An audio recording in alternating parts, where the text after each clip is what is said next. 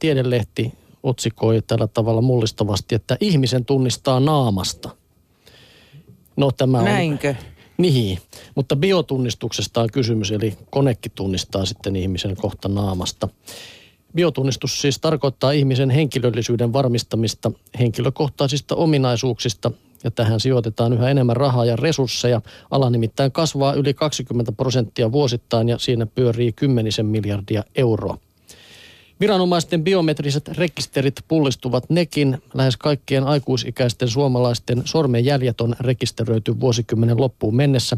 Sormenjälki on yleisin tunniste, koska se on halpa, useimmiten riittävän luotettava ja oikeusistuimissakin hyväksytty. Sillä on kuitenkin puutteensa.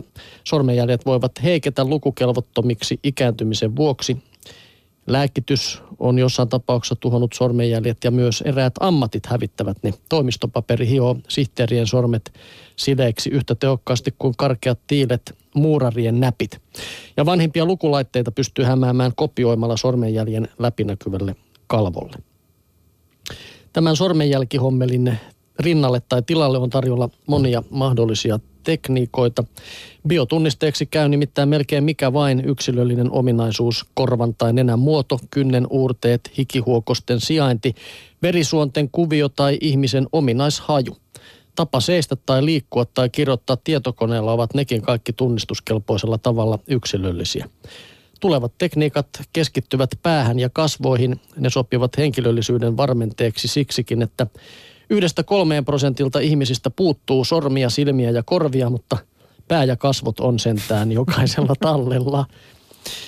Suuri osa biotunnistuksesta korvaa tulevaisuudessa nykyisiä kulkulupia, kortteja ja lippuja. Vielä tärkeämpää käyttöä luotettavalle tunnistukselle löytyy terveydenhuollosta.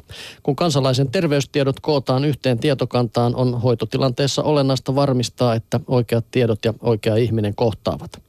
Suomessa asiasta on jo säädetty lakikin. Se jättää määrittelemättä, millä tekniikalla tunnistaminen pitää tehdä, mutta arvata voi, että siihen käytetään kännykkää. Lääkärin vastaanotolla kännykkä voi hyväksyä ääninäytteen, skannata sormenjäljen, kuvata silmän tai vaikka mitata käyttäjän aivosähkökäyrän tunnisteeksi serverille, joka avaa tarvittavat tiedostot. Puhelin voi myös tietää, onko se oikean henkilön taskussa. Tunnistus perustuu tapaan, jolla ihminen liikkuu. Ja kun luuri on korvalla, se voi kuunnella sydämenlyöntejä tai korvan äänimaisemaa, eli otoakustiikkaa, joka sekin on jokaisella ihmisellä ainutlaatuinen, kirjoittaa Petri Forsell tiedelehdessä. Jaa. Eli otoakustiikkasi on ainutlaatuinen. On se Korvan sisäinen maailma. Vähän pelottavaa jotenkin, en tiedä miksi. No 3T-lehden insinöörielämää palsta puolestaan pistää nuorison ruotuun. Uutisten mukaan nuoriso on aiheuttanut häiriötä ostoskeskuksessa. Kyseessä ei ollut ensimmäinen kerta eikä se varmasti viimeiseksi jää, ellei kehittämääni nuorisonhallintatekniikkaa eli NHL oteta välittömästi käyttöön koko maassa. Lapset ja nuoret eivät kuuntele järkiar- järkiargumentteja, sillä he ovat kauttaaltaan sosiaalisia eläimiä. Juuri sosiaaliset vipuvarret ovat NHLn ytimessä. Kaiken perustana on kunnollinen taustatutkimus. Jokaisen henkilötiedot, sähköpostit, tekstiviestit ja sijaintitiedot ladataan järjestelmään. Näin tiedetään, mihin porukkaan kukin kuuluu ja mikä hänen asemansa siinä on.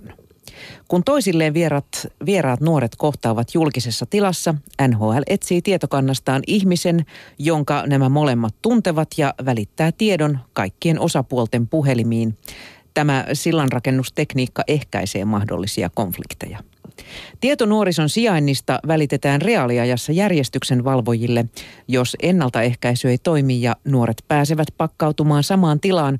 Olemassa olevat jengit on helppo sekoittaa, jolloin riitapukarit ja päällepäsmärit menettävät määräysvaltansa. Mikäli tilanne kaikesta huolimatta pääsee kriisiytymään, viranomaiset voivat aktivoida NHL-järjestelmään liitetyt etälamauttimet. Sillä välin kun lapset retkottavat tajuttomina, heidät on helppo kerätä Thunderdome-tyyppisiin metallikehikoihin, jossa, joissa häiriökäyttäytymisen mahdollisuus on lähes olematon. Kerta kaikki sen nerokasta. Tuo loppu vähän, mä lu, se, se taisi kyllä huumoria sitten tuosta lopusta päätellen, mutta eikö suurimmalla osalla teini-ikäisistä ole pysyvä semmoinen lamautin päällä yleensä koko ajan? On semmoinen ihan... Ei niin tarvi mitään muita. Ge, geeneihin niin. tai onko ikään sidottu lamautin? No juu, niinhän sitä hukkaputkessakin jo, oliko 80-luvulla, kun laulettiin, että nuorison syytä totta kai, nuoriso se kaiken aikaan sai. Mm, kyllä. Mutta tästä pääsemme kätevästi siihen, että jos Mars joskus maankaltaistettaisiin, niin kuinka kauan se kestäisi. Ehkä tässä haetaan sitä, että lähetetään nuoriso Marsiin. No tämä olisi kuitenkin sitten massiivinen projekti, nimittäin kokonaisen planeetan lämmittäminen ja ohuen kaasukehän muuntaminen ilmakehäksi ottavat oman aikansa. Optimistisimmankin arvion ja erittäin tehokkaita kasvihuonekaasuja, kuten freoneja, hyväksi käyttäen vierättäisi satoja vuosia ennen kuin pääsisimme istuttamaan suojaamattomaan marsperään happea tuottavia kasveja. Lähemmäs tuhat vuotta menisi ennen kuin biosfääri voisi olla aidosti maan kaltainen. Ja ennen kuin näitä hurjia koko planeettaa muokkaavia suunnitelmia lähdetään toteuttamaan, olisi kuitenkin selvitettävä löytyykö Marsista kenties omaakin elämää. Ja mikäli marsilaisia löytyisi, tulisi pohdittaviksi niiden suojelukysymykset, jolloin sitten tämä maan kaltaistaminen vähintäänkin viivästyy. No eiköhän ne historiaan, jos historiaa katsoo, niin eiköhän ne reservaatteihin saataisiin aika pian Kyllä. marsilaiset sieltä siirrettyä. Me olemme kovin hyviä siinä. No juu, mutta tämä oli. Otetaan vielä sitten Tähdet avaruuslehdestä loppu kaneetti. Kun tässä kysytään, kuinka suuri avaruus on, niin tässä vastataan, että on mahdollista, että avaruus on äärettömän suuri.